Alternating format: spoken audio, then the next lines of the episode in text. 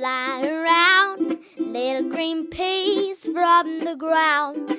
Buttermilk biscuits, nice and brown.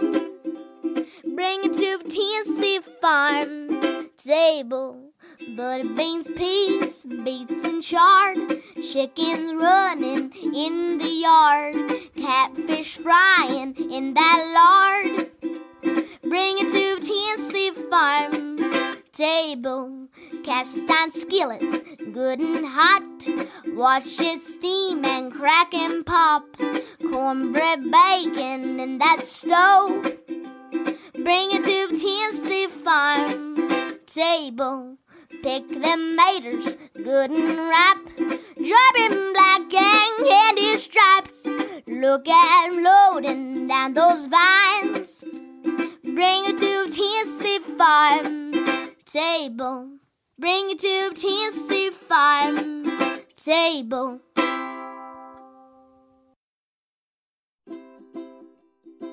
Welcome to the Tennessee Farm Table podcast and broadcast, a show that is dedicated to the people of the state of Tennessee who produce, prepare, and preserve food and agriculture, often with that Mountain South Appalachian flair.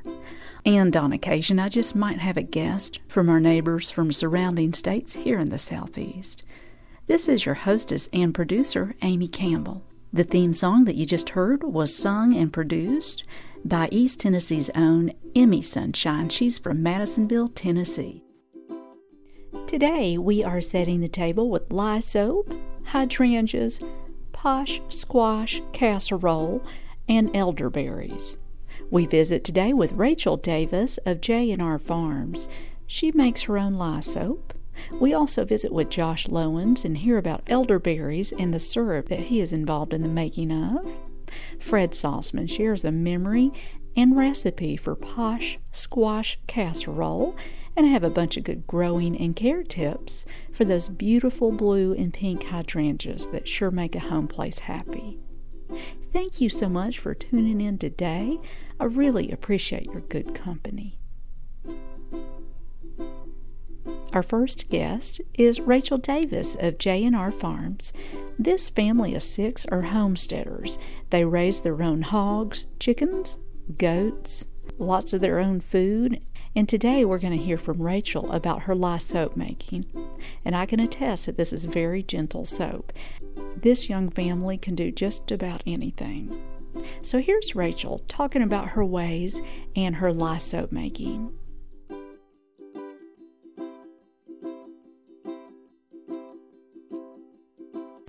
I have cast iron. I love cooking with cast iron.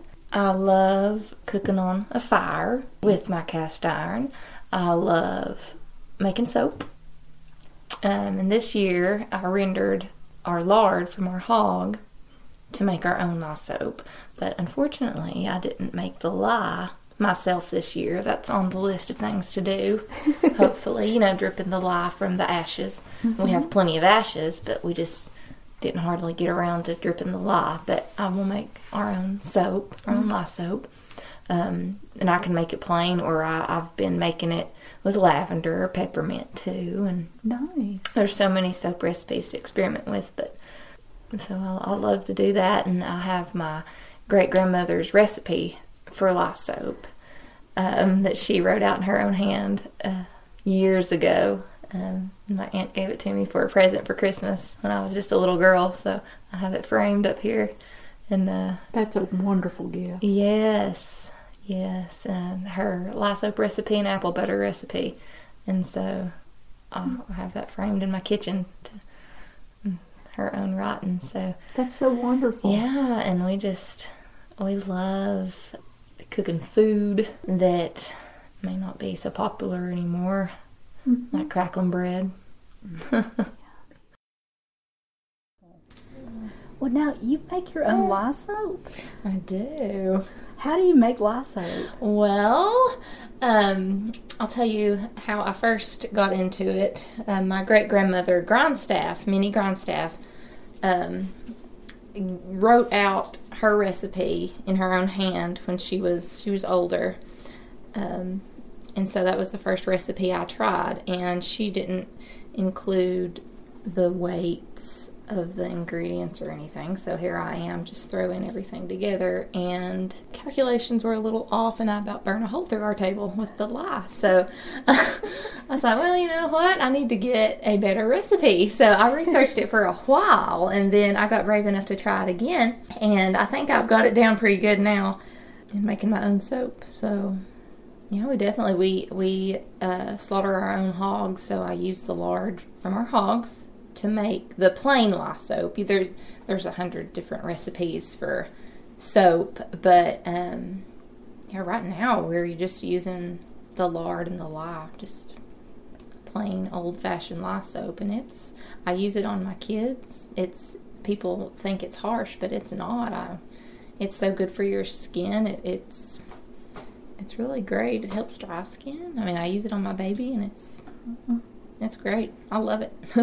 It's very gentle. it is, yeah. You know the Beverly Hillbillies and Granny, and they joke about her soap being so yes, harsh, Yes. and it's not. And um, you gave me a couple bars a, few, a couple months back, right. and I love it. it. And it doesn't leave any residue, um, and your skin feels so soft. And I like that there's no perfumes, dyes, Yes. And yes. and it's it's wonderful. You mentioned peppermint. hmm I've made several different kinds with different ingredients or different different oils. Just a few days ago was a mixture of coconut oil, olive oil, and lard, and then of course the lye. Um, and peppermint essential oil. It always smells so good. It's one of my favorites. Yes. Um, and then I, I've made some with lavender essential oil, and well, it smells really good too.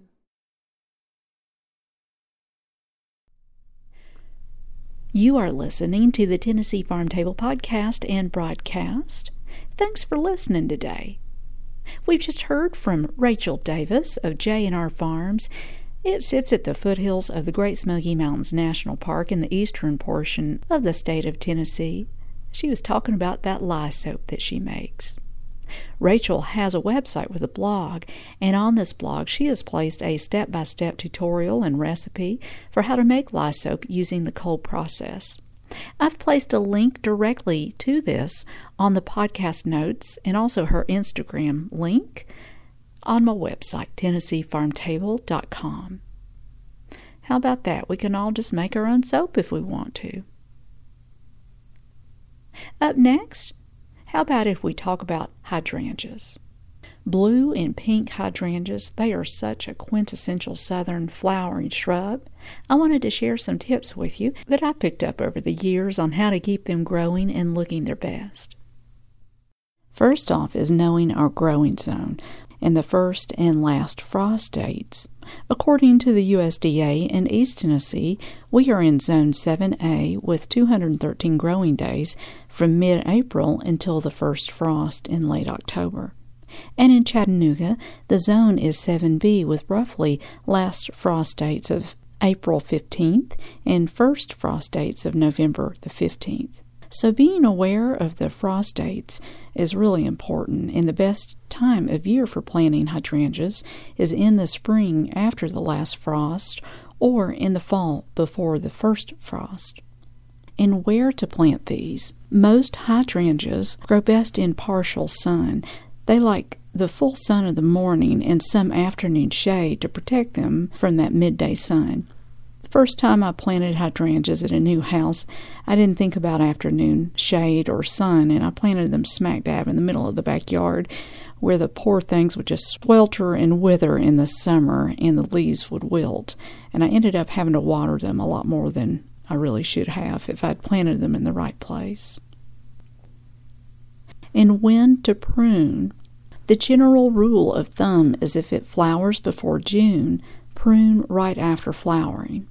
These flowering shrubs set their flowers on old growth that they make the previous year, so the time to prune flowering hydrangeas is immediately after the flowering has finished, and this will give time for the plant to develop new growth before the cold winter arrives. Watering.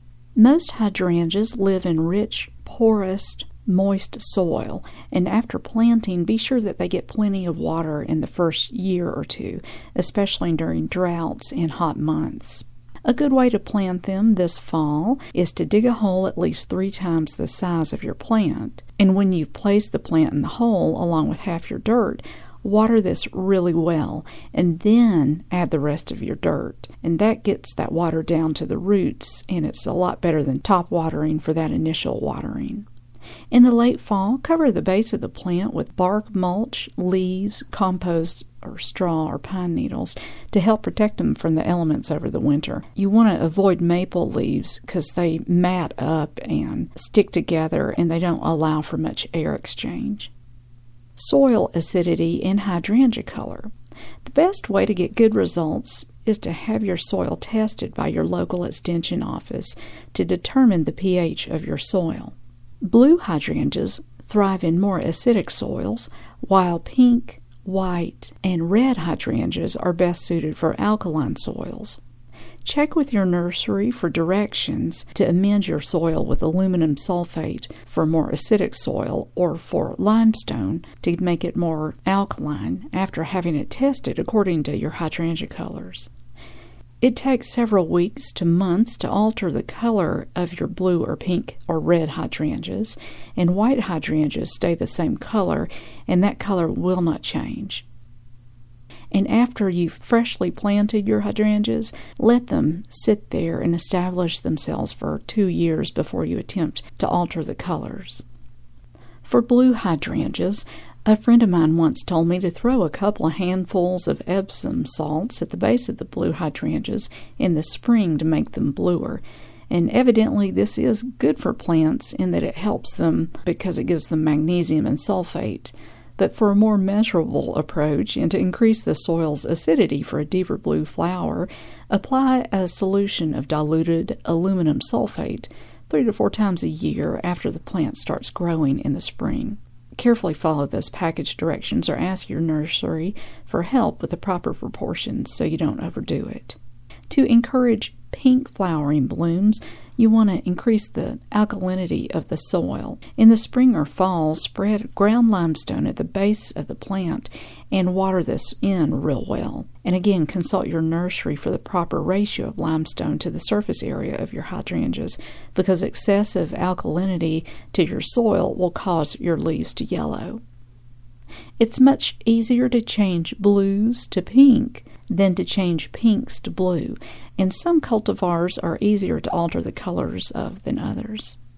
A late friend of mine, Ruth Smith, who lived in Savannah, Georgia, used to throw her used coffee grounds at the base of her blue hydrangeas outside her kitchen screen door every single morning for nearly 50 years. That was the most beautiful blue hydrangea bush you've ever seen. Now, there is a debate on whether or not used coffee grounds alter the pH of soil, but I like to think that her old fashioned aluminum percolator and that daily dose of used coffee grounds, along with a healthy dose of love, made that hydrangea bush so pretty. This is Allan Benton, and you're listening to the Tennessee Farm Table. Let's hear from our friend Fred Sauceman from Johnson City about that yellow squash casserole. As yellow crook necked squash comes in this time of year, I always think of Donna Netherland. Donna taught first grade for 46 years in Elizabethton, Tennessee. She gave a commencement address at East Tennessee State University when she was 93 and another one when she was 99, just a few weeks shy of her 100th birthday. At ETSU, we called Donna our poster lady for lifelong learning. She read about 50 books a year, played the piano for Sunday school at Elizabethton's First Presbyterian Church, and was famous in Carter County for her homemade orange marmalade. Donna touched a lot of lives before her death in 2006 at the age of 101. In the middle of the summer, students she had taught over the course of that long career would bring her garden vegetables, sometimes knocking on the door for a visit, other times just leaving bags of produce anonymously on her front porch. This is one of Donna's favorite recipes. She called it posh squash. You slice about two pounds of yellow summer squash and cook it in boiling water until it's tender. Drain it well and mix it with one cup of mayonnaise, three fourths cup of grated Parmesan cheese, a small onion chopped, two beaten eggs, a half teaspoon of salt, and a quarter teaspoon of black pepper. Put that mixture into a casserole dish, then mix half a cup of cracker crumbs with about a tablespoon of melted butter. Scatter that on top of the posh squash and bake it at 350 degrees for about 30 minutes. And enjoy posh squash in memory of a great first grade teacher. For the Tennessee Farm Table, I'm Fred Sauceman. Next up on the program is a visit with Josh Lowens, and he's going to shed some light on elderberries. Josh Lowens farms at Salubrious Farms in Walland and Knoxville. They grow quite a few things on this farm, and one of the activities is that they make elderberry syrup. Elderberry syrup, everybody wants and all, and it's antiviral, but for those of us that don't really know, what does it do? What what's the what's the whole thing about elderberry syrup? So elderberry syrup has been around for a long, long time. There's traces of elderberry, not even you know with our Native Americans here, but also all the way to ancient Egypt. Um, so it's something that um, I believe black elderberry is the European variation sambucus, the family name for the mm-hmm. plant. But elderberry in general has always been used to treat colds. It's just that's just kind of what it's known for, and it does have that immune boosting. Um, properties to it, but it's also really good for inflammation. It's called a refrigerant too. That it, you know it can make you sweat a little bit extra if you're sick. But and so what we do that's different with our elderberry syrup is we don't put any additives in it. Like a lot of times you'll see an elderberry syrup, but it's flavored with cinnamon and clove and lots of other things. Well, in kind of my opinion, that's more of a tonic than a syrup. So we keep our elderberry, elderberry syrup super pure. I mean, it's it's honey, elderberries, and filtered water, and that's it, and thyme.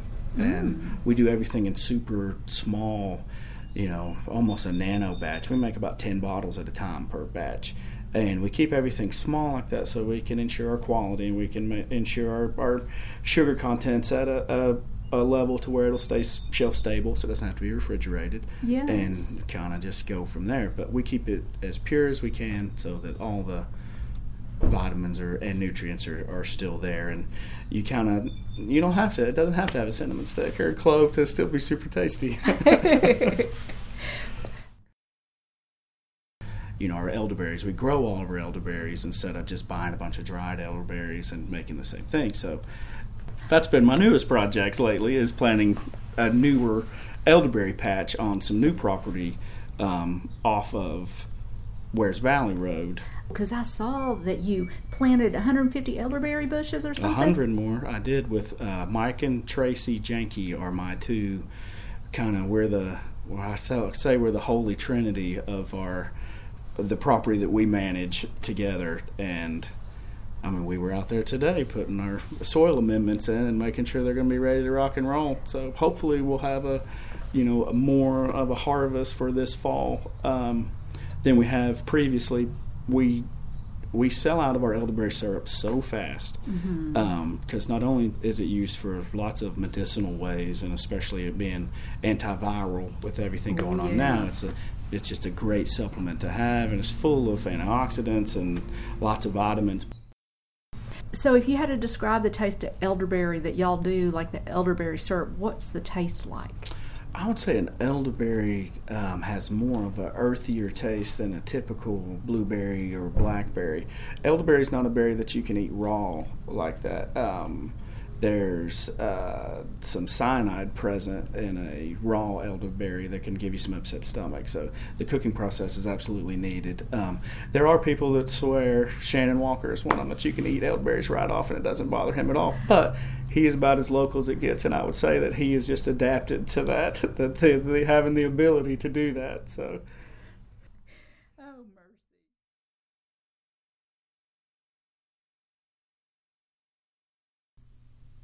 You are listening to the Tennessee Farm Table podcast and broadcast. We've just heard from Josh Lowens, man of the earth, maker of wooden spoons, former professional axe thrower, mushroom hunter, forager, daddy, husband, and farmer with Salubrious Farms in Walland and Knoxville, Tennessee.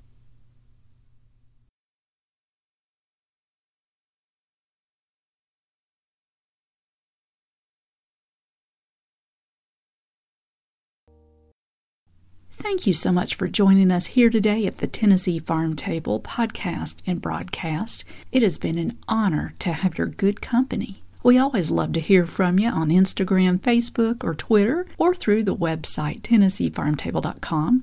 I'd sure love to hear from you and swap some recipes and stories.